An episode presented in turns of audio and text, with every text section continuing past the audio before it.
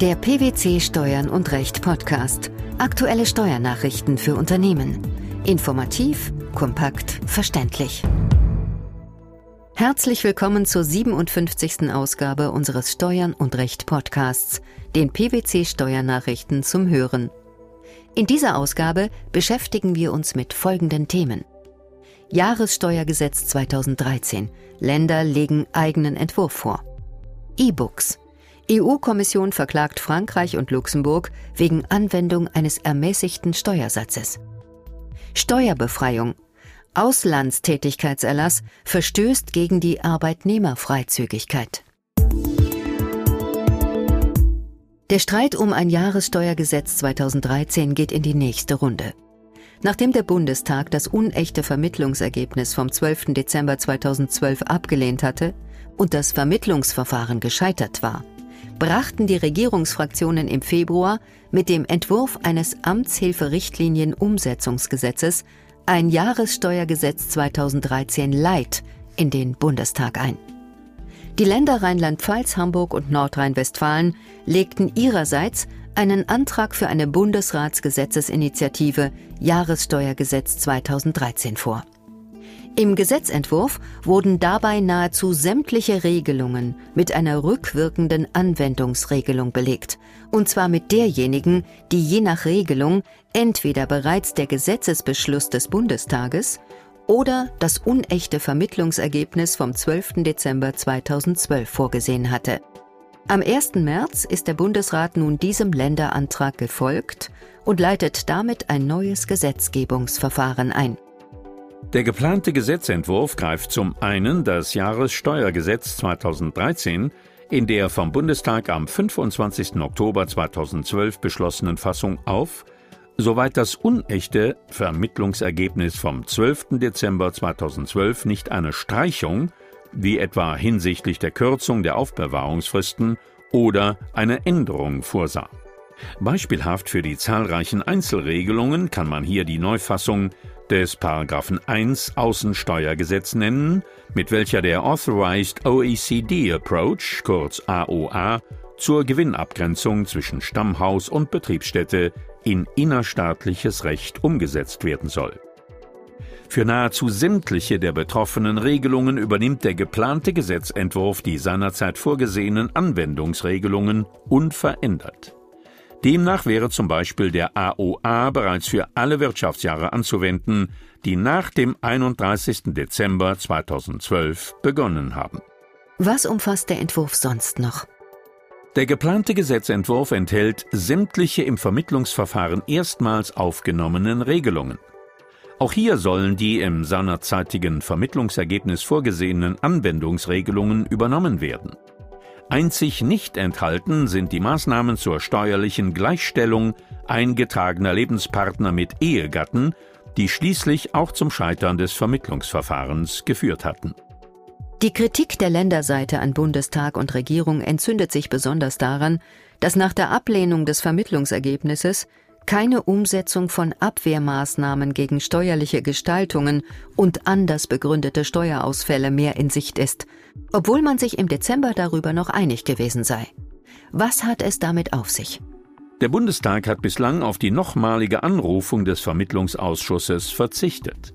Das von den Regierungsfraktionen in den Bundestag eingebrachte und auf die Umsetzung EU-rechtlicher Vorgaben beschränkte Jahressteuergesetz Light enthält dazu nichts. Welche Abwehrmaßnahmen stehen besonders im Fokus? Zum Beispiel die Vermeidung von Gestaltungsmodellen mit sogenannten Real Estate Transfer Tax Blockern, kurz RED-Blocker-Strukturen genannt. In der Grunderwerbsteuer kann durch diese Strukturen die Entstehung der Steuer vermieden werden. Trotz wirtschaftlicher Beteiligung von mehr als 95 Prozent an einer grundbesetzhaltenden Gesellschaft wurden die Voraussetzungen für das Entstehen der Steuer nicht erfüllt. Diese Praxis ist den Bundesländern seit langem ein Dorn im Auge. Wie das Vermittlungsergebnis zum Jahressteuergesetz 2013 sieht auch der nun geplante Gesetzentwurf die Einführung eines neuen Paragraphen 1 Absatz 3a Grunderwerbsteuergesetz vor. Nach diesem wäre auch eine bloße wirtschaftliche, unmittelbare oder mittelbare Beteiligung von mindestens 95 Prozent an einer Grundbesitz haltenden Gesellschaft ausreichend, um dem Beteiligten das Grundstück grunderwerbsteuerlich zuzurechnen. Die neue Regelung soll rückwirkend für Erwerbsvorgänge gelten, die nach dem 31. Dezember 2012 verwirklicht werden. Auf die Cash GmbHs gibt es auch eine Reaktion. Welche? Durch sogenannte Cash GmbHs wurden die Privilegien für Betriebsvermögen in der Erbschafts- und Schenkungssteuer bisher auch für Geldvermögen ausgenutzt. Das Geld wurde hierfür in eine GmbH eingebracht, die dann vererbt oder verschenkt wurde. Der Begünstigte musste sieben Jahre stillhalten und sparte im Gegenzug die komplette Steuer. Der Bundesrat hatte sich im Vermittlungsausschuss mit der Forderung durchsetzen können, dass neben Wertpapieren und vergleichbaren Forderungen künftig auch Geld, Sichteinlagen, Bankguthaben und andere Forderungen zum sogenannten Verwaltungsvermögen zählen, soweit ihr Wert nicht geringfügig ist. Davon ist auszugehen, wenn deren Wert abzüglich des gemeinen Werts der Schulden insgesamt 10 Prozent des Werts des Betriebs oder der Gesellschaft übersteigt. Die im geplanten Gesetzentwurf wieder aufgegriffene Vorschrift soll rückwirkend auf Erwerbe Anwendung finden, für die die Steuer nach dem 13. Dezember 2012 entsteht. Was ist mit der Beschränkung der Verlustverrechnung des übernehmenden Rechtsträgers in Umwandlungs- und Einbringungsfällen? Wieso liegt auch darauf besonderes Augenmerk? In den Empfehlungen des Vermittlungsausschusses war vor dem Hintergrund jüngerer Gestaltungen unter anderem von Banken eine Ergänzung des Paragraphen 2 Absatz 4 Umwandlungssteuergesetz um die Sätze 3 bis 5 vorgesehen, um den Ausgleich oder die Verrechnung positiver Einkünfte des übertragenden Rechtsträgers im Rückwirkungszeitraum mit Verlusten des übernehmenden Rechtsträgers auszuschließen. Der Ausschluss gilt in Fällen einer Organgesellschaft als übernehmender Rechtsträgerin entsprechend für die Verrechnung auf Ebene des Organträgers. Sofern Personengesellschaften als übernehmende Rechtsträger fungieren, wirkt die Beschränkung der Verrechnung bei den Gesellschaftern.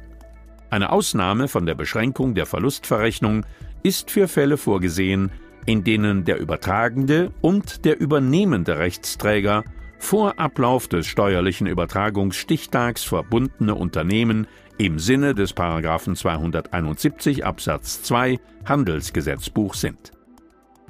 Die nun im geplanten Gesetzentwurf wieder aufgegriffene Regelung soll erstmals für Umwandlungen bzw. Einbringungen gelten, bei denen die Anmeldung zur Übertragung in das für die Wirksamkeit des Vorgangs maßgebliche Register nach dem 13. Dezember 2012 erfolgt.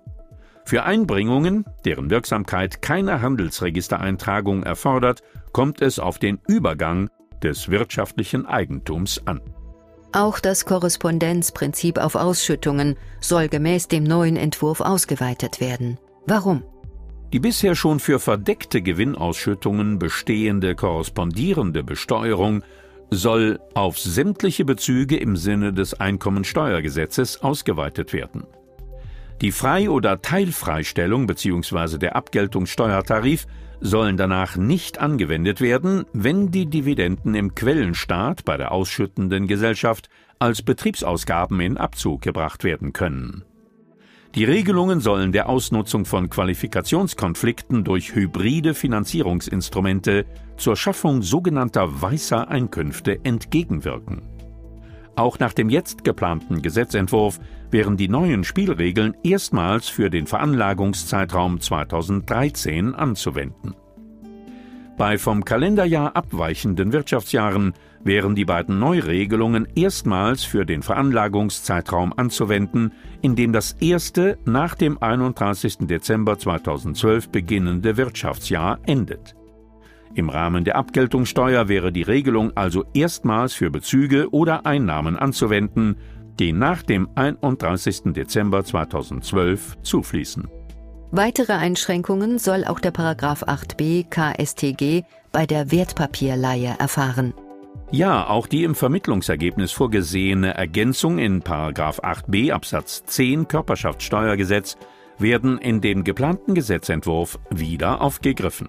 Danach gilt, wenn Anteile, die die Voraussetzungen des Paragraphen 8b Absatz 7 Körperschaftssteuergesetz erfüllen, von einer Personengesellschaft überlassen werden, sollen die Regelungen zur Wertpapierleihe entsprechend gelten. Die Anwendung soll erstmals für nach dem 31. Dezember 2012 überlassene Anteile gelten.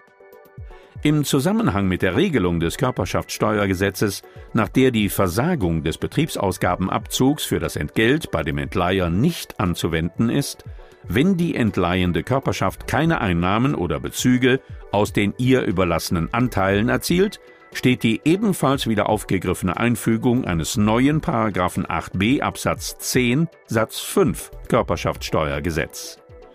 Demnach gehören zu diesen Einnahmen oder Bezügen außerdem auch Entgelte, die die entleihende Körperschaft dafür erhält, dass sie die entliehenden Wertpapiere weiter verleiht. Die Anwendung soll für alle offenen Fälle gelten. Wie soll die Besteuerung späterer Veräußerungsgewinne in Wegzugsfällen sichergestellt werden? Gibt es dafür auch eine Regelung im Gesetzesentwurf? Ja, die gibt es. Hintergrund für die im Vermittlungsergebnis enthaltene und im geplanten Gesetzentwurf wieder aufgegriffene Einführung eines entsprechenden Paragraphen im Einkommensteuergesetz ist folgendes. Wenn in der Vergangenheit Anteile an Kapitalgesellschaften und andere Wirtschaftsgüter auf eine inländische, gewerblich geprägte Personengesellschaft übertragen wurden, hatte die Finanzverwaltung bisher zum Zeitpunkt des Wegzugs ins Ausland eine Umstrukturierung oder der Überführung von Wirtschaftsgütern auf die Besteuerung verzichtet. Auf Grundlage ihres bisherigen Rechtsverständnisses hatten die Finanzbehörden wegziehenden oder bei Umstrukturierungen im Ausland ansässigen Steuerpflichtigen auf Antrag verbindliche Auskünfte dahingehend erteilt, dass zwar die in den Wirtschaftsgütern oder Anteilen enthaltenen stillen Reserven zunächst nicht besteuert werden, Dafür jedoch im Fall der späteren Veräußerung der tatsächliche Veräußerungsgewinn zu versteuern ist. Für die Besteuerung des Veräußerungsgewinns fehlt nach der Rechtsprechung des Bundesfinanzhofs zur Behandlung der gewerblich geprägten Personengesellschaft im Abkommensrecht jedoch die Rechtsgrundlage. Welchen Lösungsansatz gibt es diesbezüglich im neuen Entwurf? Die geplante Lösung ist ein neuer Paragraph 50i im Einkommensteuergesetz, Nachdem der spätere Veräußerungsgewinn aus Anteilen im Sinne des Einkommensteuergesetzes oder anderen Wirtschaftsgütern ungeachtet eines Doppelbesteuerungsabkommens in Deutschland steuerverhaftet bleibt. Voraussetzung ist, dass die entsprechenden Veräußerungsgewinne aus Anteilen oder anderen Wirtschaftsgütern zum Tag der Verkündung des Gesetzes in eine Personengesellschaft im Sinne des Paragraphen 15 Absatz 3 Einkommensteuergesetz überführt wurden und dass deren stillen Reserven anlässlich der Übertragung bzw. Überführung nicht besteuert wurden. Die Regelung beschränkt sich nicht auf Fälle, in denen eine verbindliche Auskunft erteilt wurde. Darüber hinaus betrifft die vorgeschlagene Neuregelung aber auch die laufenden Einkünfte aus der Personengesellschaft sowie auch die nach der Einbringung zugewachsenen und sogar künftig noch zuwachsenden stillen Reserven. Damit schießt der Vorschlag weit über das ursprüngliche Ziel des Steueraufschubs im Hinblick auf die in den Anteilen oder Wirtschaftsgütern enthaltenen stillen Reserven hinaus. Schließlich beschränkt sich 50i Einkommensteuergesetz auch nicht auf gewerblich geprägte Personengesellschaften, sondern erfasst allgemein Personengesellschaften und auch Fälle von Betriebsaufspaltungen. Nach dem geplanten Gesetzentwurf würde die Neuregelung auf Veräußerungen oder Entnahmen von Wirtschaftsgütern oder die Veräußerungen von Anteilen Anwendung finden, die nach dem Tag der Verkündung des Gesetzes stattfinden. Im Hinblick auf laufende Einkünfte aus der Beteiligung an der Personengesellschaft wären demgegenüber alle noch nicht bestandskräftig festgesetzten Fälle betroffen. Die Mehrwertsteuersystemrichtlinie sieht für E-Books als elektronische Dienstleistung den Regelsteuersatz vor. Bücher aus Papier unterliegen in den meisten EU-Mitgliedstaaten aber einem ermäßigten Steuersatz. Frankreich und Luxemburg, die eine mögliche Änderung der Regelungen auf Unionsebene vorweggenommen haben, wurden von der EU-Kommission jetzt beim Europäischen Gerichtshof verklagt. Warum? Nach Ansicht der Kommission hat das Vorgehen der beiden Länder spürbare Wettbewerbsverzerrungen zu Lasten der Wirtschaftsbeteiligten in den übrigen Mitgliedstaaten der Europäischen Union zur Folge. Der zuständige Kommissar verweist darauf, dass die Kommission sich derzeit mit der Neuordnung der Steuersätze gerade auch in Hinblick auf die Behandlung gedruckter und digitaler Publikationen befasse womit er sich offenbar auf die im Januar 2013 abgeschlossene Konsultation zur Überprüfung der ermäßigten Steuersätze bezieht. Der Europäische Gerichtshof hat mit einem Urteil vom 28. Februar 2013 entschieden, dass der Auslandstätigkeitserlass insoweit gegen die Arbeitnehmerfreizügigkeit des Artikels 45 des Vertrags über die Arbeitsweise der Europäischen Union verstößt, als eine Steuerbefreiung für unbeschränkt Steuerpflichtige nur für Fälle vorgesehen ist, in denen der Arbeitslohn von einem inländischen Arbeitgeber gezahlt wird. Welche Handlungsempfehlung kann man aussprechen? Alle Arbeitnehmer mit Wohnsitz im Inland und unbeschränkter Steuerpflicht in Deutschland, die für einen Arbeitgeber im EU- oder EWR-Ausland tätig sind und ansonsten die Voraussetzungen des Auslandstätigkeitserlasses erfüllen, also für eine bestimmte Dauer eine begünstigte Tätigkeit in einem Staat ausführen, mit dem Deutschland kein Doppelbesteuerungsabkommen geschlossen hat, können mit Hinweis auf das genannte EuGH-Urteil die Freistellung ihrer Arbeitseinkünfte für alle noch offenen Steuerjahre beantragen. Das Jahressteuergesetz 2013, die Besteuerung von E-Books sowie der Auslandstätigkeitserlass das waren die Themen der 57. Ausgabe unseres Steuern und Recht Podcasts, den PwC Steuernachrichten zum Hören. Wir freuen uns, dass Sie dabei waren und hoffen, dass Sie auch das nächste Mal wieder in die PwC Steuernachrichten reinhören. Steuerliche Beiträge zum Nachlesen finden Sie in der Zwischenzeit unter blogs.pwc.de slash steuern und recht.